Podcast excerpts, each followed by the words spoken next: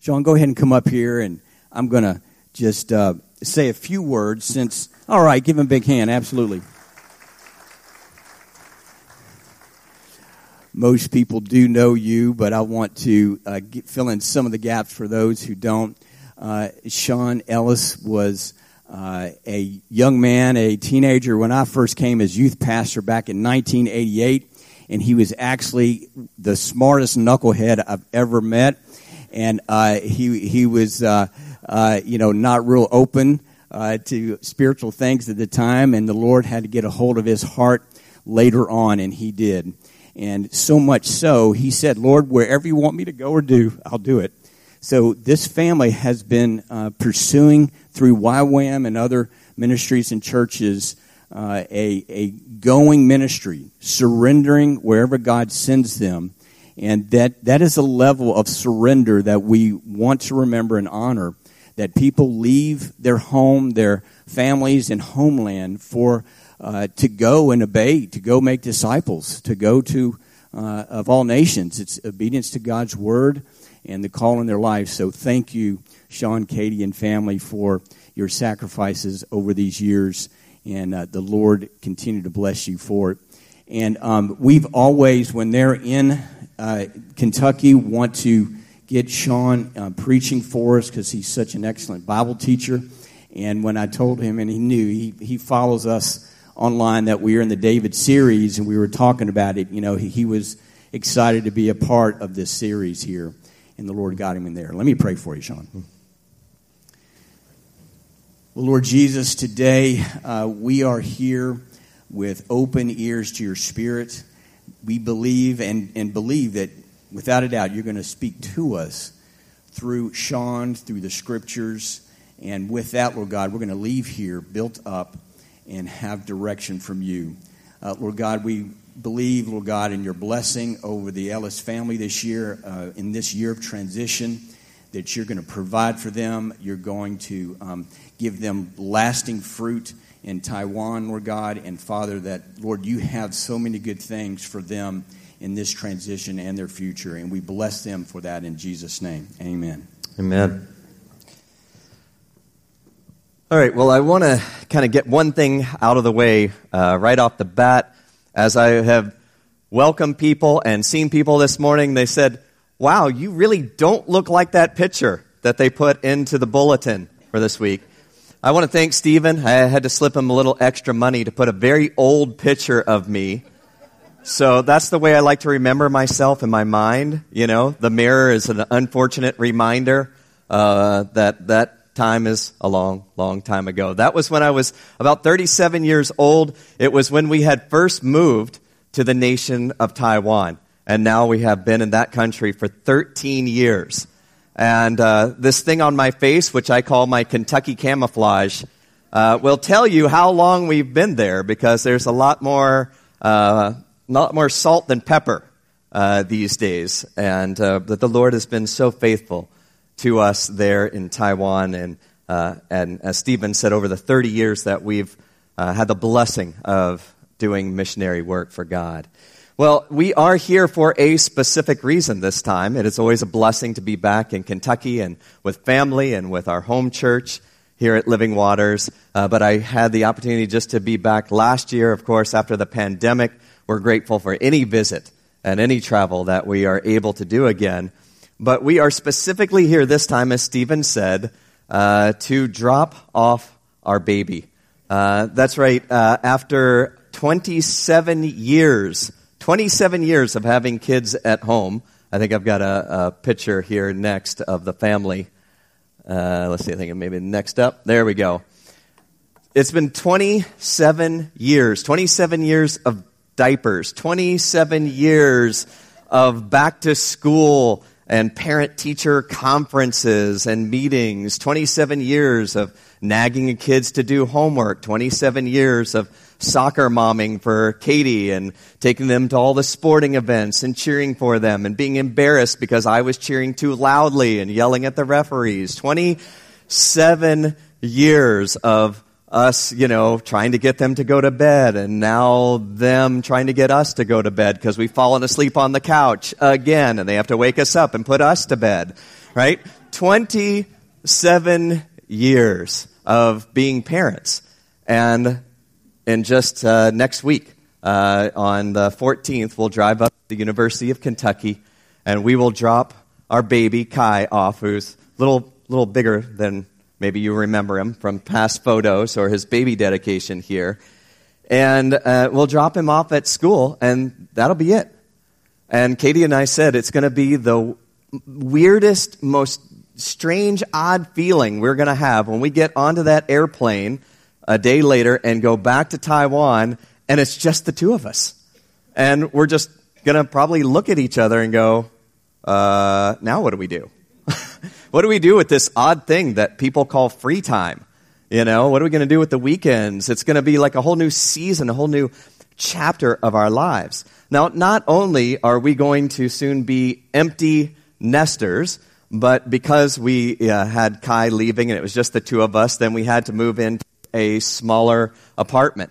So, right at the same time that we're preparing to deal with all of this, we moved uh, again. Um, I said if I ever wrote an autobiography of my time as a missionary, the title I've been kicking around is Life in a Box. Because we have just put our stuff into a box, out of a box, into a box, out of a box, so many different times. And in fact, the apartment that we are moving out of, uh, that we just moved out of, we had been in it for the longest time in our 30 years of marriage. And it was six years. So six years was the longest we had been in just one apartment, one place. And so we just, you know, when you load up all your stuff, there's all the memories. There's the kids' heights on the wall. There's dad's heights. There's the son's heights, right? On the walls as they grew. I kind of look back in nostalgia to when I was the tallest in the family a long, long time ago. That's why I like that family photo where we're all sitting down. I just requested from now on, all family photos are us sitting down because I've got a really long torso. So, right? So we, we, we just had to move. So then that's another thing. We're getting used to uh, a new apartment. In the midst of all of this, uh, I think many of you know the political situation of the nation that we serve in, the nation of Taiwan, because it's been much more prevalent in the news. And people have been talking about Taiwan, talking about what's happening with China. And in fact, when I come back to visit, the question I get most often is how do we deal with that? You know, how do we deal with the fact that just a few miles across an ocean is this huge nation that is intent on retaking the nation of Taiwan and is all kinds of preparations are being made to invade militarily. And so every day, this is like the reports. It's not how many helicopters, spy planes, or ships will cross into Taiwan's territorial space. You know, it, it's just how many. Is it going to be 27 today? Is it going to be 32? How close are they going to get to the country? Are they going to be up north? Are they going to be down south? They just closed our airspace uh, one afternoon. All the flights had to stop. And, and so, how do you have a sense of peace and security when that's your next door neighbor? You don't really feel settled. You don't, it's kind of like a noise in the, in the back of your mind. And the interesting thing is, it's hard to communicate to people that in Taiwan, we just go on about our everyday lives.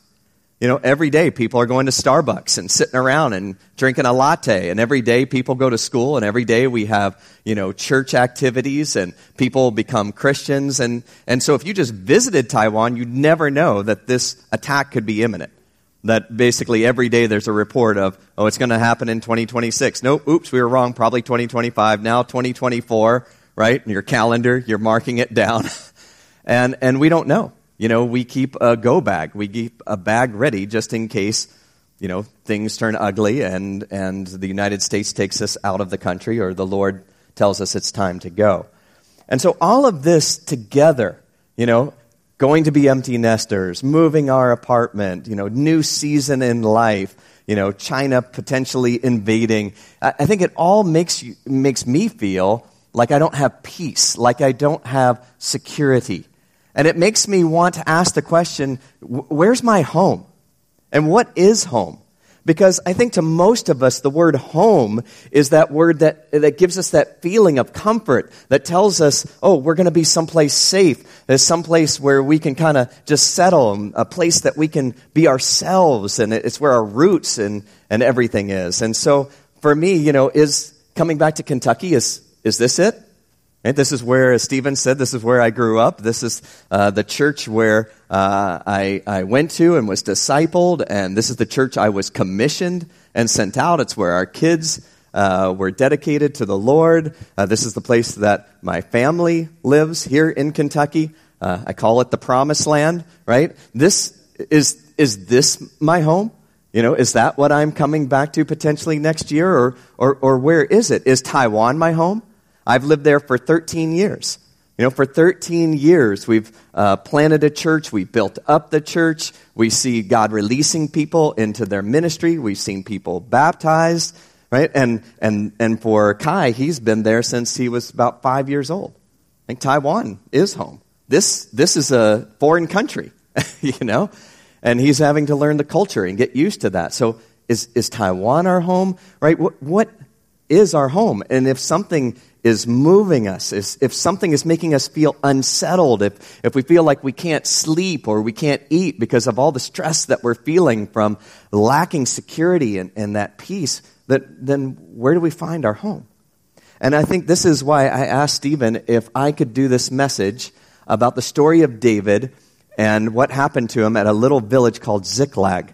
Because David has to answer that question for himself. It is, I, I, think to me, when I look at the life of David, this is one of the worst moments of his life. One of the worst moments of his life. And in that worst moment of his life, it's a test of his character. It's a test of his relationship with God. It's a test of where is he going to turn to for that peace and that security that the world was not offering him. So we're going to have to back up just a little bit. I know that um, chronologically, you've already gone past this part of uh, the end of 1 Samuel. You're already into 2 Samuel. And right now, you are getting to enjoy the time when uh, David is finally uh, taken up his role as the king. He was anointed a long time ago in 1 Samuel chapter 16. And you studied that story and got to talk about his great defeat of the giant Goliath and uh, he waited a long time. But you know, First, uh, Second Samuel, really from chapters one through ten, tell us the story of how he comes into his power. He consolidates that power. He unites the tribes of Israel. He defeats all of their foreign enemies one at a time, and he's kind of on top of the world at chapter 10. Unfortunately, there's chapter 11, and Stephen's going to tell you that sad story next week. But just before that, right? When you look at all the success and bringing the ark of the Lord into Jerusalem and just everything that's happening in 2 Samuel, you forget what happened right at the end of 1 Samuel. That the success of 2 Samuel is preceded by a couple of the worst chapters in his life that I, I'm guarantee he would rather forget. Because even after he was anointed king, he had to run for his life. He had some quick success, you know, defeating Goliath and defeating the Philistines. And yet Saul grew jealous of his fame. He grew jealous of his power. There was an evil spirit that came on him. And instead of going right into his kingship, the next part of 1 Samuel is he's just on the run. He has to literally run for his life.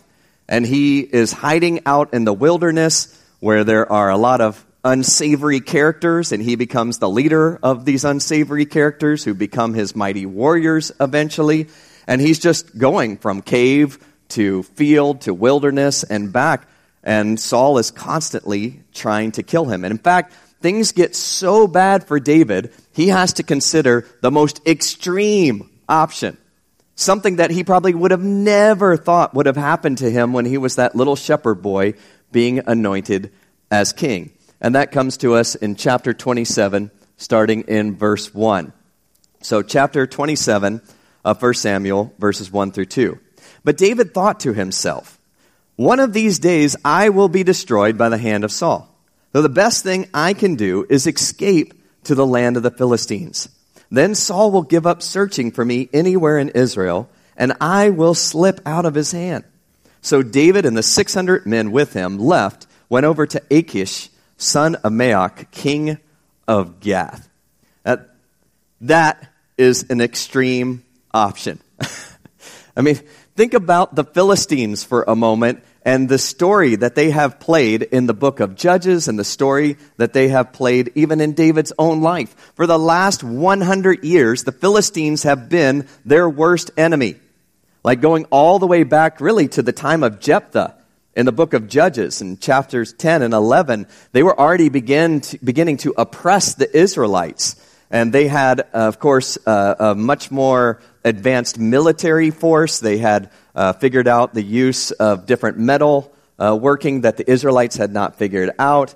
And so that oppression, it just went on and on and on. And none of the judges were able to deliver them from the Philistines. You know, Jephthah didn't do it. We know for sure Sam, Samson sure didn't do it. And so when the book of Judges ends and we go into Samuel's time, they are still being oppressed by the Philistines. And the Philistines even take the Ark of the Covenant.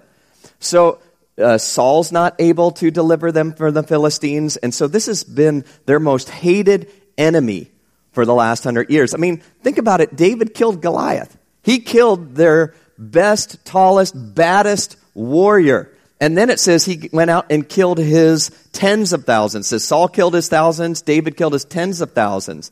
So he's been out there slaughtering them and doing uh, things to get his wife, like taking their foreskins. People tend to not like you when you do that kind of stuff, right? Does not make you popular. So you got to uh, understand that the Philistines would have hated David. Like he's, you know, Israelite bad guy number one. They would love to see him hung up and skinned. Not uh, uh, just to mention that, but also David's already tried this one time before. Remember, when he was so desperate on the run from King Saul, he went to Gath. That's where Goliath was from, by the way. So he went to Gath and he kind of threw himself on the mercy of King Achish and they tried to kill him. And the only way that he escaped was to act like a crazy person. He had to act insane and then they let him run away. But this time he comes back and I think it must have been well known that he had fallen out of favor with Saul, that Saul was trying to kill him. So Achish is much more open to receiving David's services, him and his 600 fighting warriors, were to become mercenaries for the Philistines. Now, uh, what they basically did then is they gave him a village. They said, okay, King Achish said, you can take your 600 fighting men and their families, and he gave them this little village called Ziklag. And, and probably there was not much there, but he said, this is yours, David. This is your new home. And so they set up their tents, they deposited all the loot that they had gained during that time when they were running around the wilderness, and basically started their new jobs as mercenaries for a Gentile, idol worshiping enemy king. Uh, I think this is what we call the quintessential choice of two evils. right? Like this, this is the only two options that he feels that he has. He's like, I can either stay in Israel, keep running around the wilderness, probably end up being killed by Saul. Like he's already had the opportunity to kill Saul twice, and he didn't do it. We'll come back to that later. So he's not going to do that. That's not an option to David at all, just to kill Saul and be done with it and take the kingship by force. So he's either like, I just keep trying to hide, running around, and eventually I'm going to probably be caught and killed and slaughtered and all my men and their families. Or, behind door number two, I can head on over to our worst enemies who are worshiping idols. They hate me, but they're going to allow me to be a mercenary. And the inevitable clash is going to happen where they're going to go to war against Israel again. And then what's David going to do? Because he's a mercenary to this Philistine king. And, and I think he would have loved to have had a third option. He's like, really, that it? That, that is the two choices I have in my life. You know, I can either be on the run, probably be killed, or work for this evil, idol worshiping Gentile enemy king. And, and, and that is a place that I think many of us unfortunately find ourselves in our lives. And the place that we find ourselves is trapped. We would love to have a third option in our life. You know, the, the workforce uh, kind of environment in Taiwan is, is not very friendly. Most people uh, in Taiwan only make about $1,200 a month. And they're expected to work 50, 60 hours, sell their soul to their boss, and basically be there and do whatever the boss wants to do. And, and, and yet people know, like, I have to support my family. I'd love to quit. I'd love to quit my job right now, but I need that money to buy food or to pay for our apartment. And not only do they think that, but they think if I quit, how's it going to be any better? Because then I'll probably just end up at another company or with another boss. They're going to act the exact same way. There is no option three where suddenly I win the lottery or option three where, you know, uh, I don't ever have to work again or option three where there's a great boss who loves me and gives me encouragement every day and pays me, you know, 18 times what I was making before. You know, some people at our church find themselves trapped in relationships. You know, uh, many of the people at our church, they're new believers. They became Christians as adults, which means that many of the women in our church that are Taiwanese are married to non Christian husbands. And they do not have peace or stability in their home. Sometimes there's religious conflict because the husband is still going to the temple he still uh, has the God shelf in his house. He still wants to honor and venerate the ancestors. He may even support the local goddess Matsu, whose parade comes through the streets and uh, is one of the largest uh, like temples near Taichung City. And they parade her around and they go and they worship there and give her offerings and sacrifices. Um, and so uh, there may be no peace in their home whatsoever. Taiwan has a horrible problem with domestic violence because it's a culture that saves face. And what that means is out in public, right? Out in public, you, you need to be respectable. Out in public, you don't talk about your issues. And then as soon as that door closes, though, everything just breaks loose. And so domestic violence happens, but it's not discussed or talked about or dealt with. And so I know these people, they feel trapped in that relationship and they would love to have a way out that's easy, but they say, if, if I'm going to get a divorce or something like that's going to happen, then I'll have all the legal issues because the kids almost always go to the husband there. Or then, you know, I may never get to see my children again. Or I'm going to have all of this, you know, conflict in my life. And so there is no great third option for them. Where, and they've tried counseling, they've tried to get their husband to come to church, you know, they've tried to have reconciliation, and it just, it's, it's never there for them.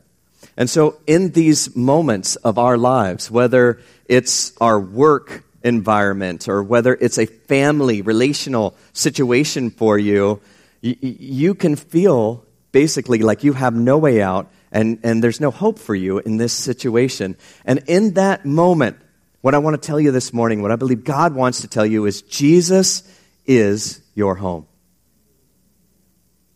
Jesus is your home.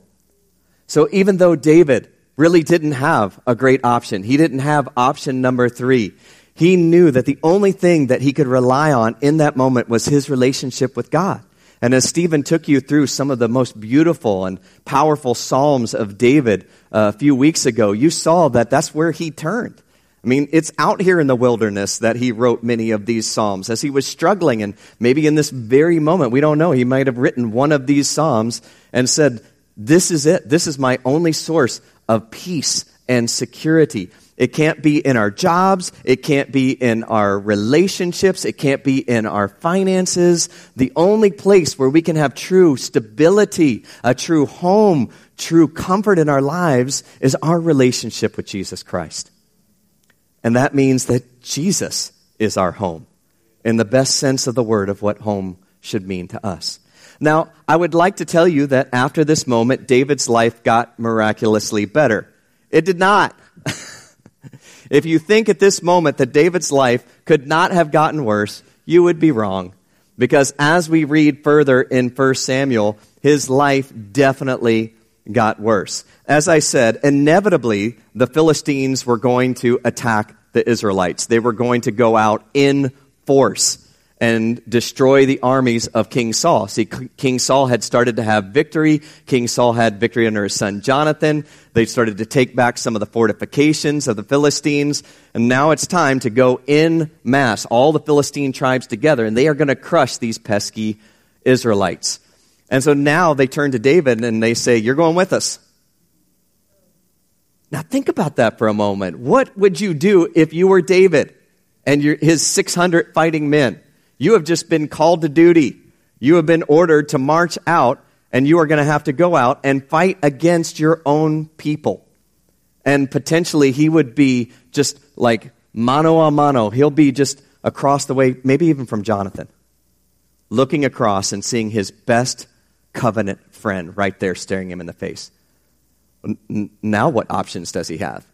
You know, now what is he going to do?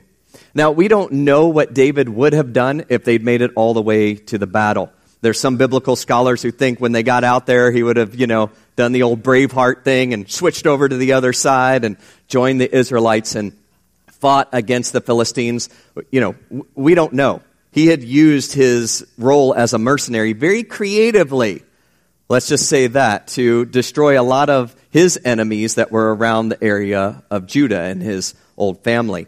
Um, so we don't know what he would have done because basically halfway there, all the Philistines, they're looking around and they go, uh, we're not taking this guy to battle. and all the commanders came to King Achish and said, we can't trust this guy. He is an Israelite. He has killed Goliath. He's killed thousands of Philistines, taken their foreskins. I don't feel comfortable with him guarding my back. So let's send this guy back. So the king comes to him and says, You take all your men and you go back to Ziklag. And David did, at least was spared of that decision of what to do if he had to go out and fight his own people. Now, he makes it back to Ziklag, and this is what he discovers when he gets there. So, uh, this is now into uh, chapter 30, verses 3 through 6a. Now, when David and his men reached Ziklag, they found it destroyed by fire. And after their, uh, by fire, and their wives and sons and daughters taken captive. So David and his men wept aloud until they had no strength left to weep.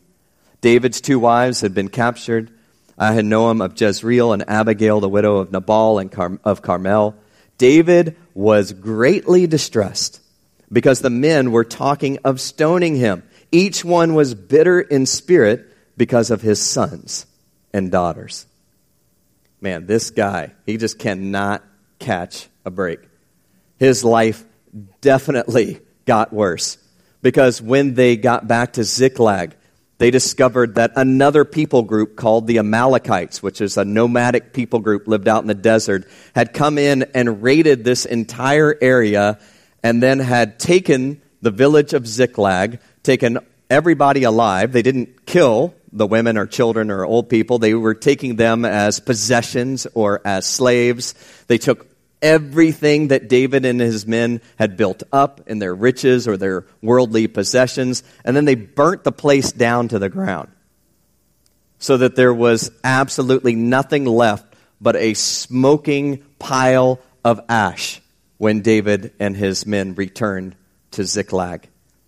And uh, uh, you, you try to imagine David's emotional state when he came back and he found this. Because he had already lost his true home.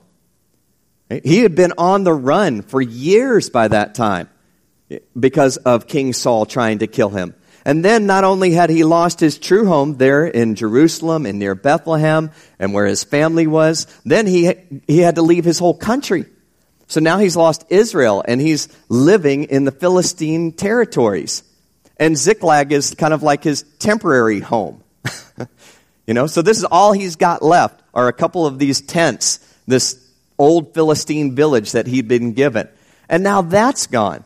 And not only is that village gone, it, all their stuff, all their possessions, you know, he had been, you know, going around and fighting against the enemies of the Lord and his enemies and gaining those things. That's all gone. All his family are gone. I mean, you stop and think about that. Who cares about the tents or the stuff when you come back and realize that your wives and your children and all your family, they're gone. And you have no guarantee that they're alive. Yeah, we know that from the text. It says they took them all alive, but David and his men, they don't know that. They don't know that their women and their children and their grandfathers and grandmothers are still alive. And so they're facing that reality. And then, and then it says David was, of course, greatly distressed. Now there's an understatement. Greatly distressed because of this. And his men want to stone him. So now not only has he lost his home, he's lost his stuff, he's lost his family, now he's lost the love and the respect and the trust of the men who were guarding his back over these years, his closest brothers in arms. They want to stone him to death. Because, of course, when we get in situations like this, we want to blame somebody else. You know, we, we want someone to blame because it makes us feel better. And so all of the men are like, this is your fault, David. This whole situation wouldn't have happened if it weren't for you. Let's stone him. And David, this has to be one of the worst, lowest moments of his life. And if we were in that situation, what would we do? If we were in his situation in which he has no home and he has really no reason to have hope in his future, what would we do? And this is one of the most amazing things about David. David's not a perfect man. You're going to hear more about that next week. He made some very large, very costly mistakes that had horrible consequences on himself, on his family, on his people group. But at this one moment, what he does is an incredible challenge to us in our walk with the Lord. Because it tells us in that next verse, when he had no sense of peace or security, he still felt like Jesus and his relationship with God was his home. But David found strength in the Lord his God. Just a few short verses, right? A few short words, but David found strength in the Lord his God. Other translations say, but David strengthened himself in the Lord his God. Is that what we would do in a circumstance like this in our lives? Is that what I am doing in this circumstance in my life? You know, am I turning to the Lord first and strengthening myself in Him because Jesus is my only true home? Now, Samuel doesn't tell us really what does that look like? What, does it mean to strengthen yourself in the Lord? All we know is of what he did. He called for the priest. He had the priest bring the ephod and he turned to the Lord in prayer. And he said, God, what should we do?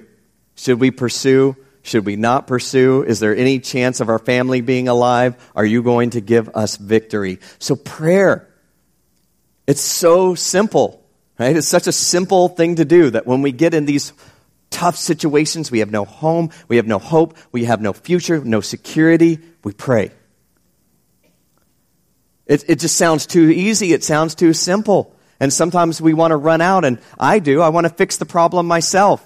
I want to do everything I can do under my flesh, under my own power to solve that situation. And it's not until I am utterly desperate and broken that I'm like, okay, God, I guess I do need your help. Instead, David turned to the Lord first and said, let's pray.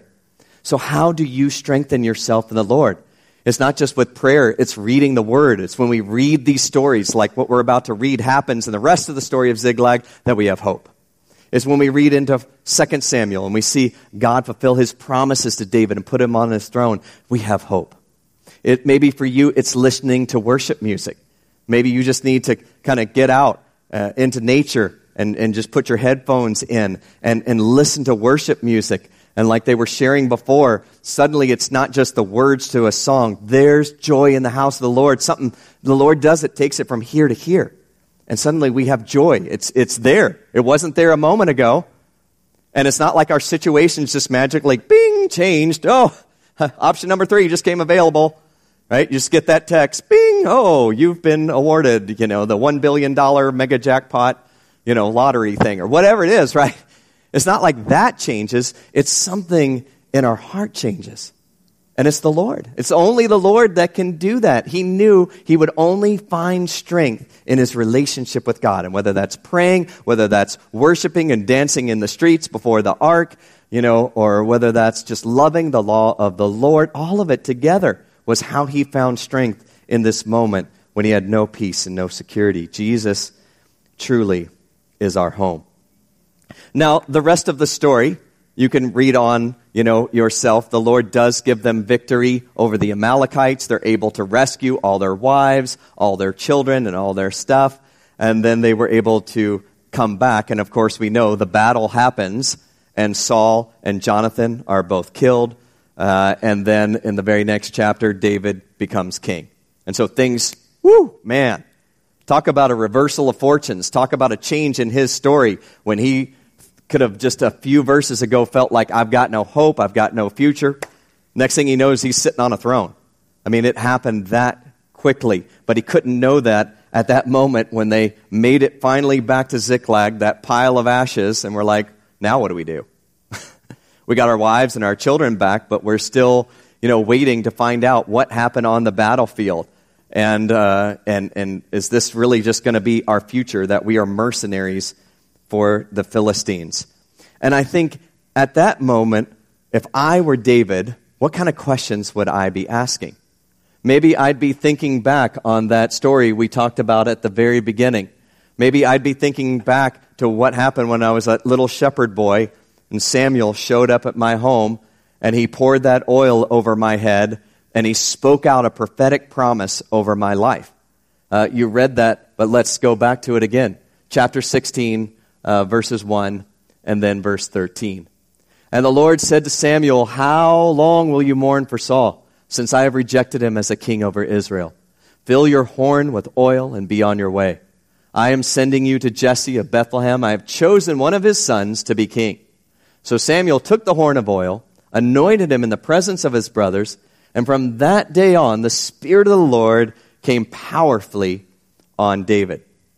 Now, if we were David at this young age, and then what happens to him, again, in a very quick succession after this uh, anointing, is all success, right? He uh, gains success very quickly under Saul. He gets his favor. He goes out, he slaughters Goliath, and then his name starts to be spread all over the country and he starts to go out and have victories in battle over the Philistines. And probably based on the stories he's read in Judges, he's like, I know what's going to happen.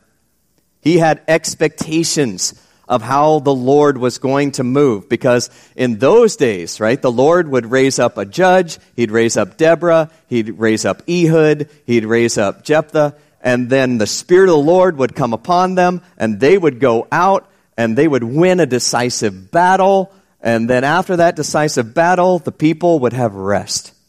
Sometimes they had rest for two generations, sometimes one generation, but they would have rest and everything would be good in the land for that season that that judge was alive and ruling. And so I imagine that David thought after he killed Goliath, had his early victories, like, woohoo, the deliverance has begun.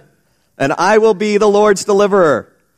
And it's only going to be a matter of time. I don't know how it's going to happen. Maybe, you know, Saul's going to choke on a chicken bone. Maybe he's going to trip and fall down into a latrine. I'm not sure what's going to happen, but he's going to be removed because the Lord's not going to let this evil spirited jerk sit on the throne when he's already told me that I'm the next king. The Lord's going to take care of that. And any day now, I'm going to stroll into Jerusalem and start building the palace.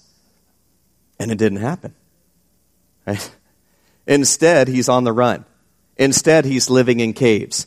Instead, he is separated from his wife. He is separated from his best friend. Right? He is surrounded by these brigands, by these, you know, kind of men who are outlaws. And then he's working for a Philistine king. And at that moment, if I were David, I would have one question, and that is, What are you doing, God? Hello? Did you forget about those promises you gave me? You know, I can quote it back to you. I think I wrote it down here somewhere. I'm going to be king. Like, wh- where are you? How in the world can this be your plan? You know, wh- why would the wilderness time and me ending up working for the Philistines? And why didn't you protect my family at Ziklag? Okay, yeah, you let me have the wilderness time. Maybe that's discipleship training. I don't know what's happening with that. But like you knew I wasn't going to be Ziklag. You knew the Amalekites were going to attack then. Why didn't you stop them?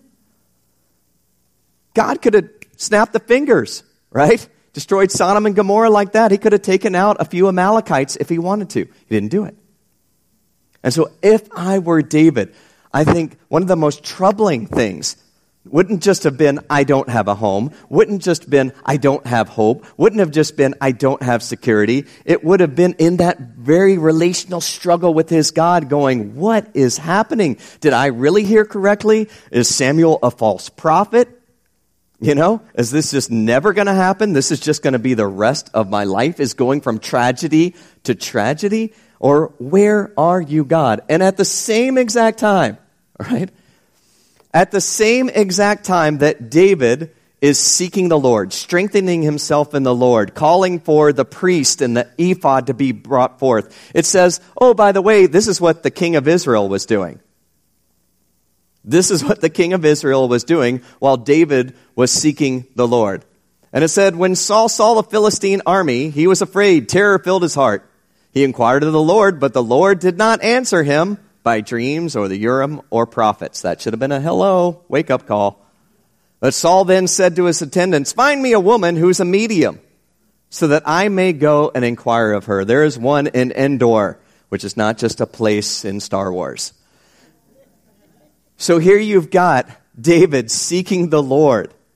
Even in the worst time when all of us would have been cursing God, all of us would have been strengthening ourselves in whatever way, through wine, through women, through violence, through all the ways that this world has to offer to try to entertain us, to distract us, that we think is going to give us strength, but really just continues to weaken us. And yet he doesn't do that. He turns to the Lord in prayer. And at the exact same time, the anointed of the Lord, King Saul, the guy that God is allowing put on the throne and then is allowing to stay on the throne, is off trying to find a witch, a medium, a spirit guide, because the Lord refuses to answer him. So he's like, oh, well, you know, I used to go out and take out witches and mediums and idolatry for the Lord, but eh, he won't answer me, so I guess that's where I'm going now. Because I need a word of the Lord. Why? Because I'm scared, I'm frightened. The whole Philistine army is facing me. So instead of strengthening himself in the Lord, he strengthened himself in the occult, in witchcraft. Right? And, and I know David doesn't know this now. he would only probably hear this story later. But I can't imagine what happened when he did hear this story later. And he's like, What were you thinking? Why did you even send Samuel to him? Like the Lord specifically answered Saul. And the witch appears completely baffled. Right? She just expected to call up a demon or to fake it. Uh, I've got a spirit here. He says, uh, don't worry, you're going to make it the Philistines okay. That is eight gold coins. Thank you. Ching! Right? And instead, the actual ghost of Samuel arrives on that scene and talks to Saul. And David would have been like, I'm out there in the desert with an ephod. Come on, man. Give me a break here. I've just got a piece of underwear. And you send the ghost of the true prophet who anointed me to go talk to again this evil spirited, you know, disobedient king. What, what is happening? and I think this is another place where we find ourselves often, right? We find ourselves wondering, what is God doing in our lives? And where is He?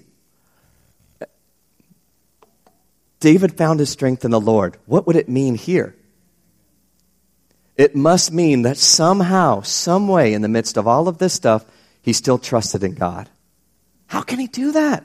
How can he still trust in the sovereignty, in the control, and in the goodness of God based on what he has seen in the last years of his life? I don't know how he can do that.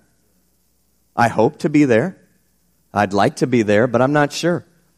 Right? Because we all have those questions of what is God doing? What is God doing in Taiwan? Is he really going to allow China to attack and take over the island where missionaries have been, you know, sowing the gospel and reaping a harvest like literally for the last 400 years? And he's going to let China come over and do what they did to Hong Kong and just choke the gospel out of that land? If that happens, I'm going to have some questions. I'm going to wonder, God, where's your promises? What, what were you speaking over my life? What were you speaking over our church? I guarantee you there are people maybe asking that here about living waters. I know because I've been here for a long time that God has spoken out some prophetic promises that we're still waiting to see come true. About young leaders specifically, 232. And people are asking that question, well, is that, was that a true prophecy of the Lord? God, what are you doing? This doesn't seem like we're moving in that direction. and you could, of course, just like David, you would have been tempted to give up hope. You would have been tempted to just say, though, that wasn't a true word of the Lord because it's not working out the way that I think it should work out. And we just walk away. We leave the church. Maybe we leave our faith. Right? David could have done that easily. Just said, I've just got to look out for myself because clearly God is not looking out over me. And yet David found his strength in the Lord to the point where he was unwilling to kill Saul by his own hand. And that is some trust in the goodness and the sovereignty and the promises of God when you have Saul relieving himself in a cave. That is a very vulnerable, attackable position. Right? You can think, well, what, what position could my enemy be in that would give me the best chance to kill him? Yeah, that's it. Right? He's got him a little at a disadvantage as he is uncovering his feet. Right? And he doesn't kill him. And he doesn't do it again because he says, I will not touch the Lord anointed. What, what is he really saying? I trust God's plan. That's what he's saying. What? Even after Ziklag? I trust God's plan. Now, he can't know that two chapters later he's going to be on that throne. David could not know that here. And yet he still strengthened himself in the Lord and he still waited on the Lord's promises to come true. That was the word this morning, was it not? Those that wait upon the Lord. Right? That's the beautiful verses out of the book of Isaiah, repeated again. Those that wait upon the Lord will see his salvation.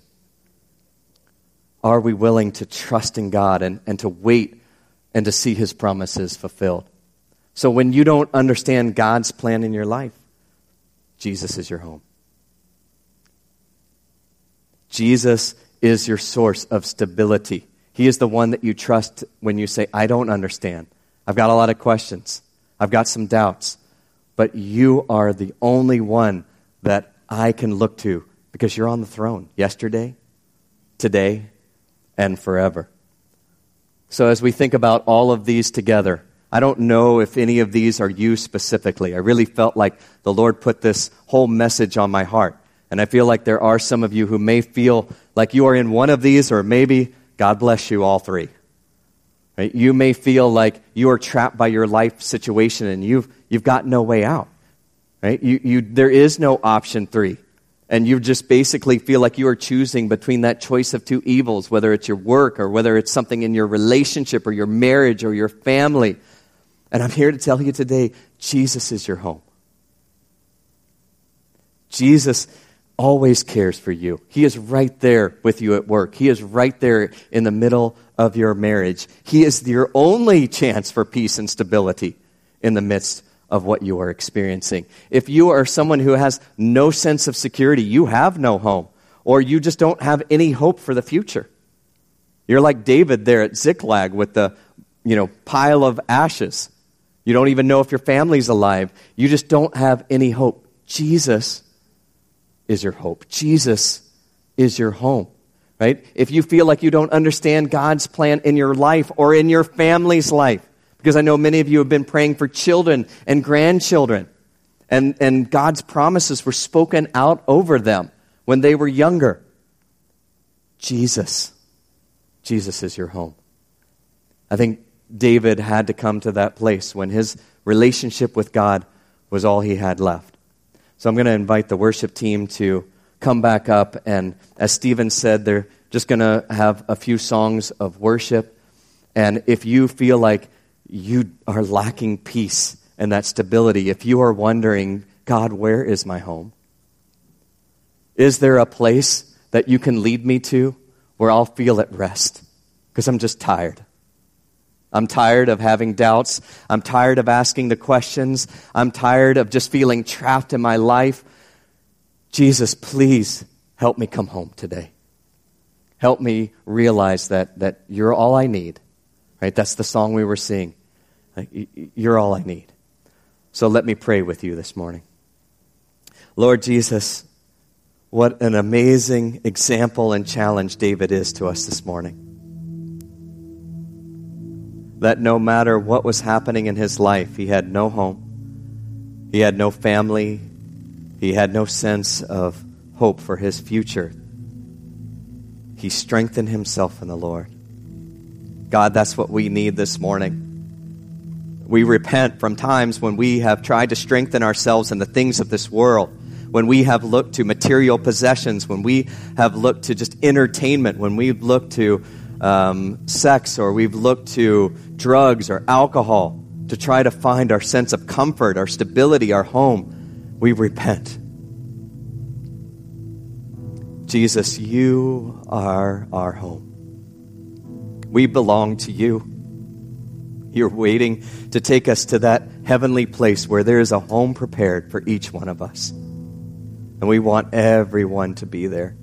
We want everyone to know this peace that we have, even in the midst of our life situation, so they would look at us and they would say, Why? How are you able? As we question, How is David able to have peace and security and trust in the Lord?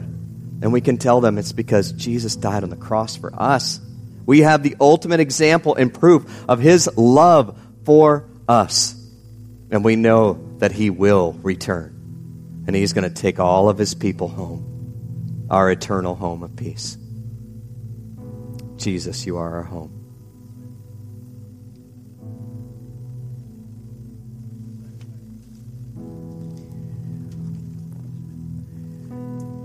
What I'm going to do is go ahead and ask the altar ministry teams to come down here.